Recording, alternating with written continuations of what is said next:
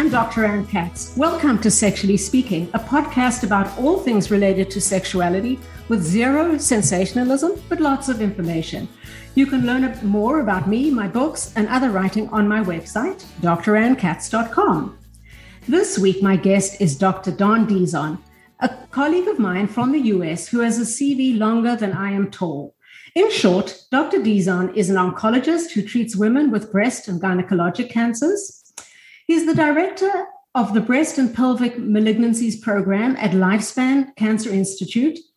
He's the head of community outreach and engagement at the Cancer Center at Brown University and director of medical oncology at Rhode Island Hospital. That's a big deal. He's a fellow of the American College of Physicians and the American Society of Clinical Oncology. He's all over Instagram, Twitter, and his TikTok is the best. So if you're interested, Find him at Dr. Don S. Dizon. He's also a great communicator and educator and a huge advocate for addressing sexual problems in cancer care. So, today I don't want to talk specifically about cancer. I really want to focus on communication. So, Don, why do some people find it so difficult to talk to their physician or other healthcare provider about sexuality? Well, you know, first of all, thank you for having me. And I am such a fan of yours, Dr. Katz. Um, to answer that question most directly, it's because many of us in this society, and I'm talking US, Europe, and Asia, quite frankly, we are not supposed to talk about sex. It's something very private, it's very quiet. You're almost taught in many places that it stays in the bedroom. And if you talk about it outside of that, you're going to embarrass yourself and everybody else. So I think for a large parts of society, it's better to suffer silently than it is to bring it out into the open. And if you do talk about it, it's very hush hush, very quiet with only the people you trust. And really, in a place where your clinician, whether it be an oncologist or a primary care doc or a therapist, is seeing you in one light, I still think patients want to want to be good. They want to be good people, you know, and they want this vision of that their doctors have of them to be maintained, and somehow bringing up sexual issues may sully that. Hmm, that's so interesting. So how did you get into this you know you're you're a medical oncologist and yes the majority of your patients are women and they're dealing with a life threatening life altering disease so what made you start asking about this or talking about it well you know what's i was very lucky i trained in new york city at sloan kettering and i was a part of the disease management team that did gynecologic cancers, so ovary, fallopian tube, uterus, cervix cancers for the most part. We shared the floor with the Department of Gynecology. And that's where the sexual health program at Sloan Kettering, at least for women, lived. It was in the Department of Gynecology. And one of our colleagues, Michael Krychman, who was there at the same time as I, he used to come over and curbside me about issues and I got to know him and his work and it was eye opening to see that actually there was someone at Sloan Kettering whose job it was to was, to explore sexual health and answer sexual health issues. And you know it came to the point where we shared a case of a woman who developed a very severe blistering rash in her vulva while on chemotherapy. And it was the only case of what's called palmar plantar erythrodysesthesia. And usually see it on the palms and the feet of people getting a drug called liposomal doxorubicin. And this poor person had it on her vulva.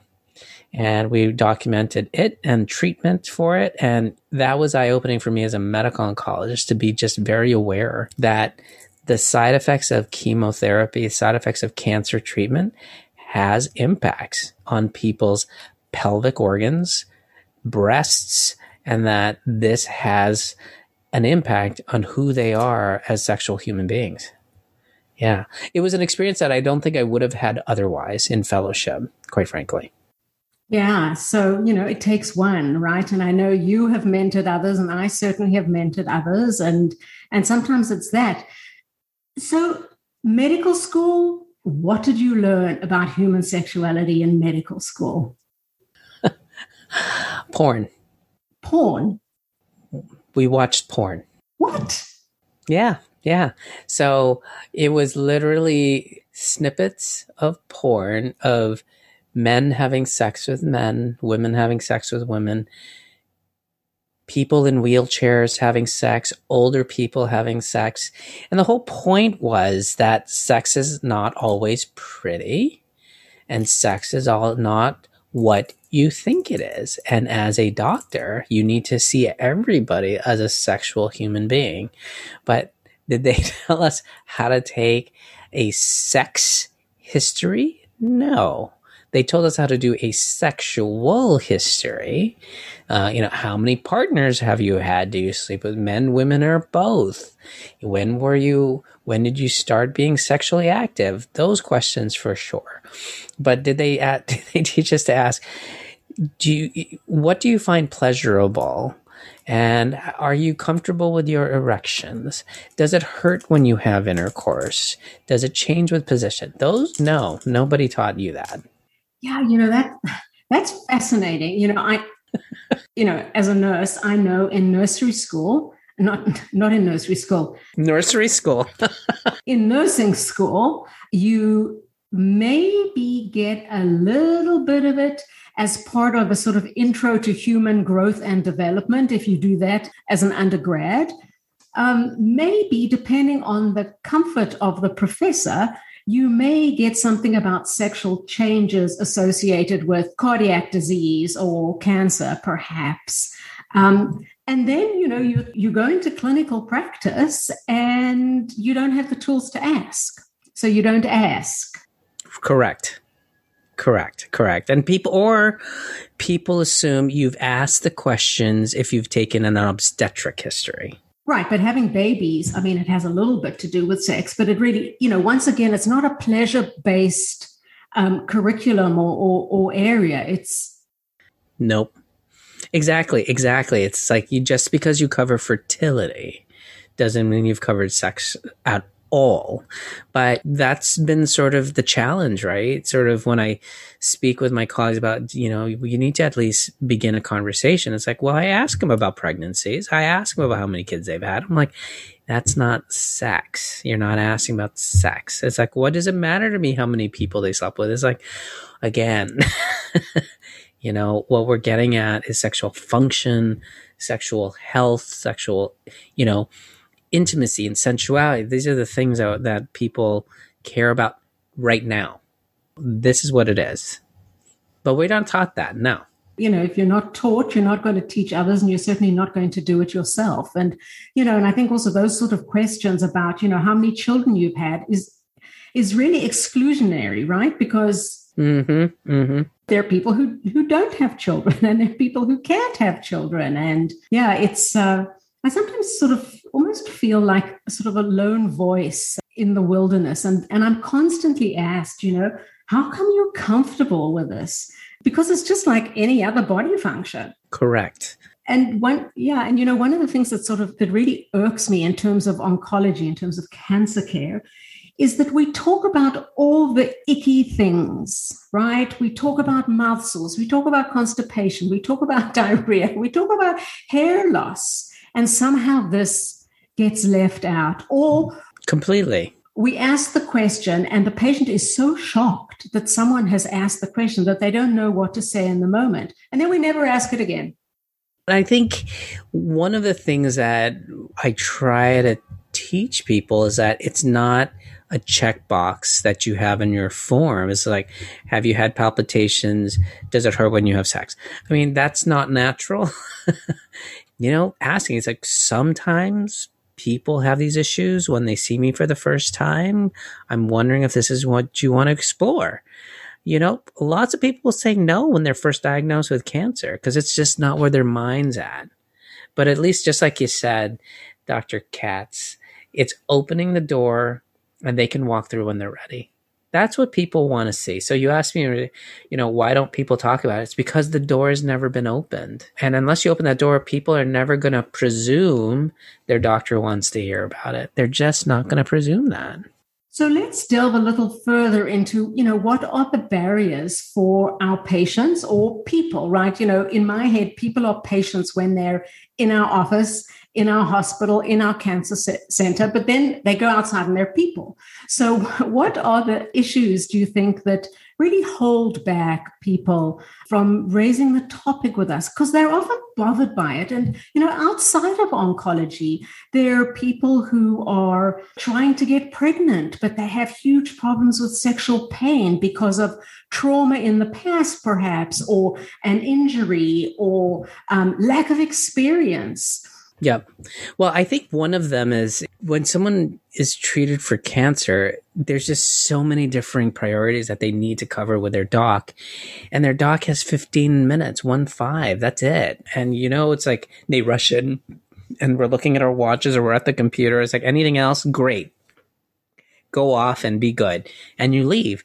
So they're trying to maximize that time. So I always think internally people are saying, what do I need to tell my doctor today? I need to tell them I'm in more pain. I have nausea. My breathing is better. My hair is coming back. And when's my next CAT scan?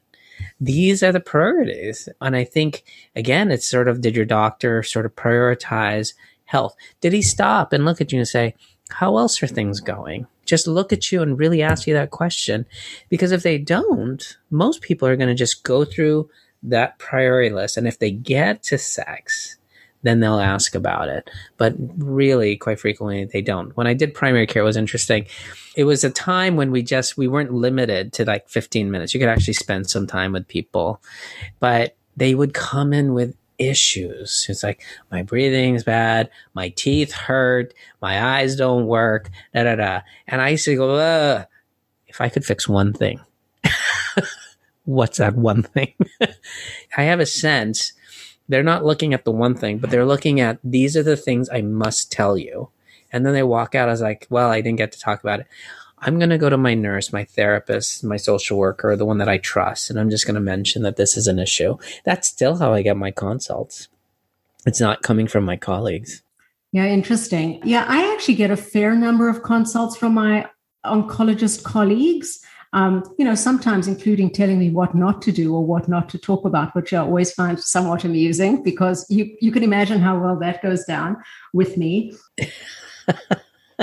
um, you know, I also find that patients, people don't know where to start. They're embarrassed about whether they know the right words. You know, I'm constantly surprised by how little people know about their own body parts. You know, I've had men not know where their prostate is. Well, it's now gone, and you know it's sitting in a freezer somewhere. But um, you know they, they they don't know, and and that to me is is always you know, interesting from really a sex obsessed society. Let's face it, right? Sex sells pretty much everything.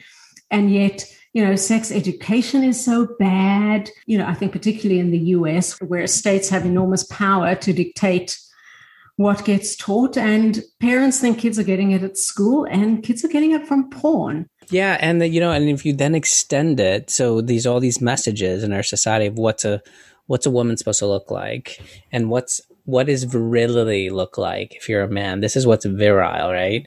And then you couple that with everything that we do in cancer care, and it's just, it gets so complicated. Plus, I think where we sometimes will, will fail our patients really is when we don't even mention the sexual side effects of the treatments. I think people who treat prostate cancer are better at that. I mean, you cannot ignore that when I put you on ADT or, you know, deprivation therapy, you're not going to feel good sexually, that it's going to have an impact on your ability to get aroused, erect, and stimulated. You know, you have to mention it. But up until what, three or four years ago, Dr. Katz, with endocrine therapy, myalgias, skin, skin is going to get really dry. Um, your hair might get very coarse. Nothing about what it will do to your sex life. Nothing about the pain, nothing about the atrophy. And it was just ignored. And so I think what ended up happening is that people started getting these symptoms and they were embarrassed by it. because this wasn't told. No one told me this was going to happen, so I must be the only one. That happens all the time. In fact, I had a conversation with a patient recently who said, "Why did nobody tell me? I thought I was broken." And you know, one of the things that I say when I encourage my nursing colleagues and social work colleagues, and sometimes oncology colleagues when I give talks, is just broach the subject and what most people want is validation and normalization that they're not the only one, that you've heard this before. You know, and I think we were just talking about endocrine therapy. So for women with hormone dependent cancers, we put them on drugs to reduce their risk of a breast cancer recurrence. And, you know, I mean, I don't think any woman who's been through breast cancer ever, ever, ever wants to go through that again with a recurrence. So we do a really good job at selling that but we do not talk about the sexual side effects of those drugs and the enormous, enormous problem with vaginal and vulvar dryness, which often makes sex absolutely impossible or any kind of sexual touch uh, impossible. You know, some of them lower libido to the point that, you know, that women don't ever, ever think uh, about it and are absolutely avoidant. Right, and then how they describe it to us, right? They, it's not, it's very tender or sore down there, or it chafes. It's I have no desire, you know, because there's something wrong with me.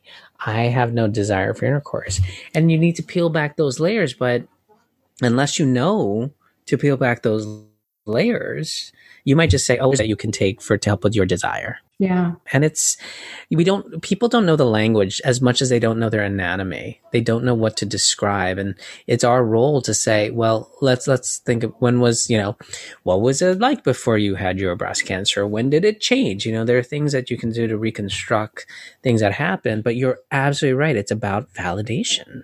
I think also, you know, we have if you're prescribing a drug, if you're prescribing chemotherapy or a targeted therapy, you have an absolute responsibility to talk about the side effects. But these side effects are always left out. I will often see patients, particularly those with hematologic cancers, and they come in and they're on these drugs that I cannot pronounce. I don't know what these drug companies do. They put like Scrabble letters in a bag, shake them up, and then, you know, come up with, with a name. And there are always X's and Z's in them.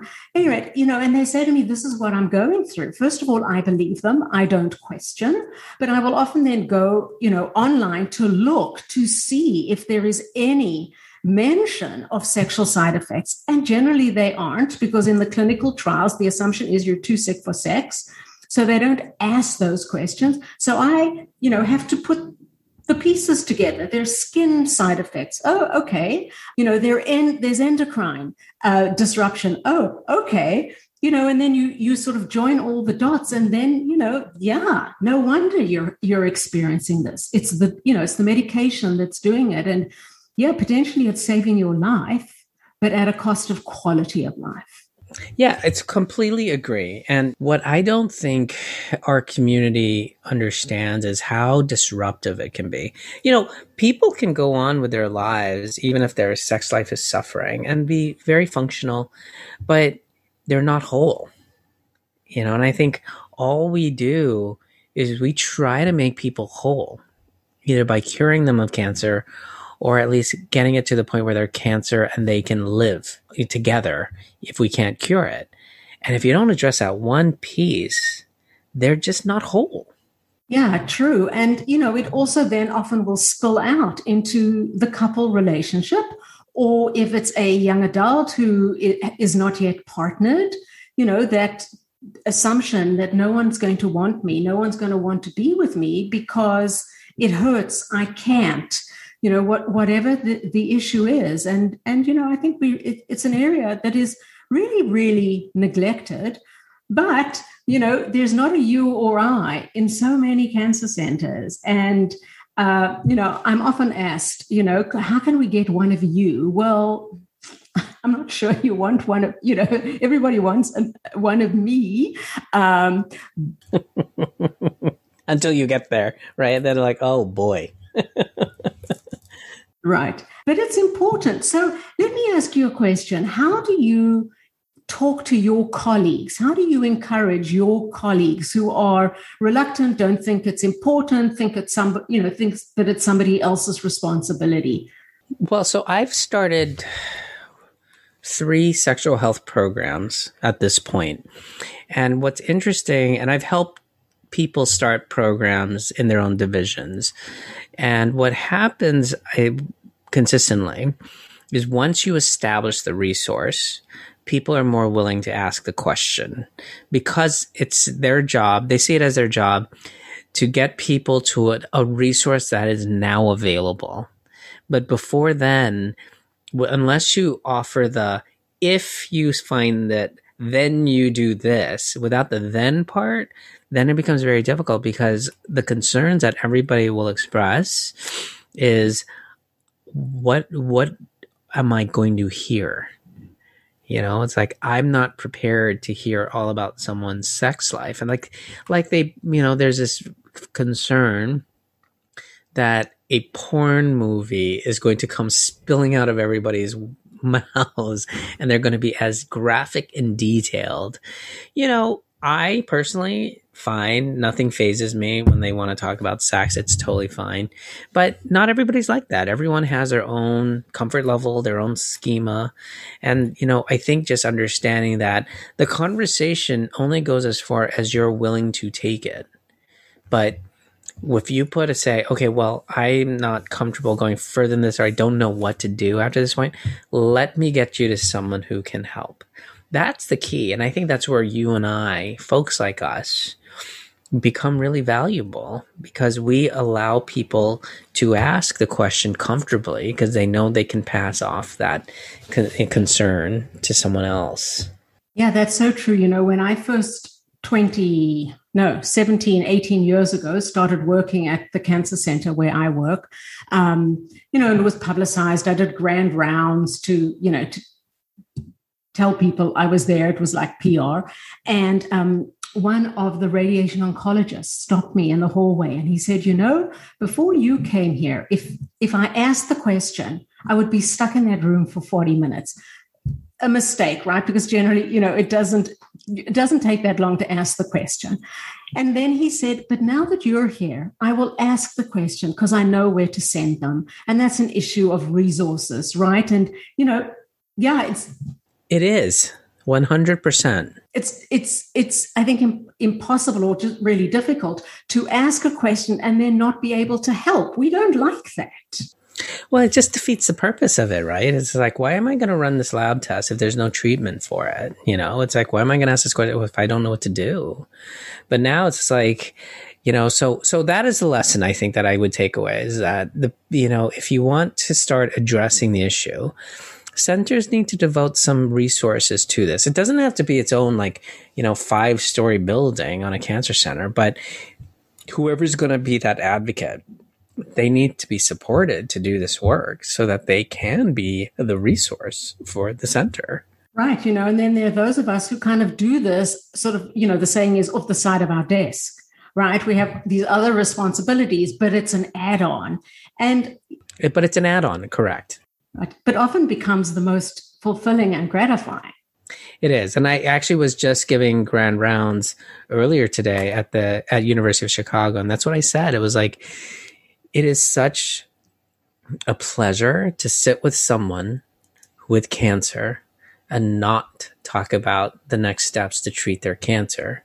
Rather, we sit and we try to make one part of their life better. You know, and it, it's, it is one key to resiliency in oncology, really, is to pick up an area in you know, post treatment care, if you want to call it survivorship, you can call it that. But, and to say, I want to help people live through cancer.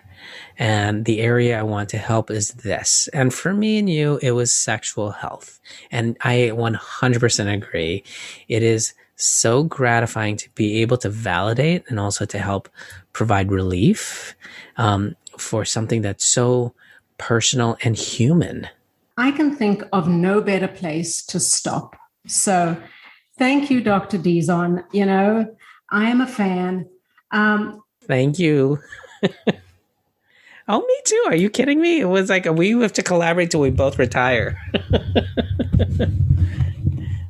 oh, yeah. For some of us, it's going to come sooner than others. Oh no. You're like the Energizer Bunny. Once they once they lift the restrictions, you and I are going to be on the road again, drinking. At least Vegas next year. We got to try for Vegas next year. We're going to be on the road again. Yeah, uh, drinking and and having a really good time. So that's on my list to do. So that's it for sexually speaking this time. There'll be more from me with another guest in the coming weeks. If there's a topic you're particularly interested in hearing about, or if you want to contact me about private counseling, please email me at counseling at drannkatz.com. That's counseling with two L's.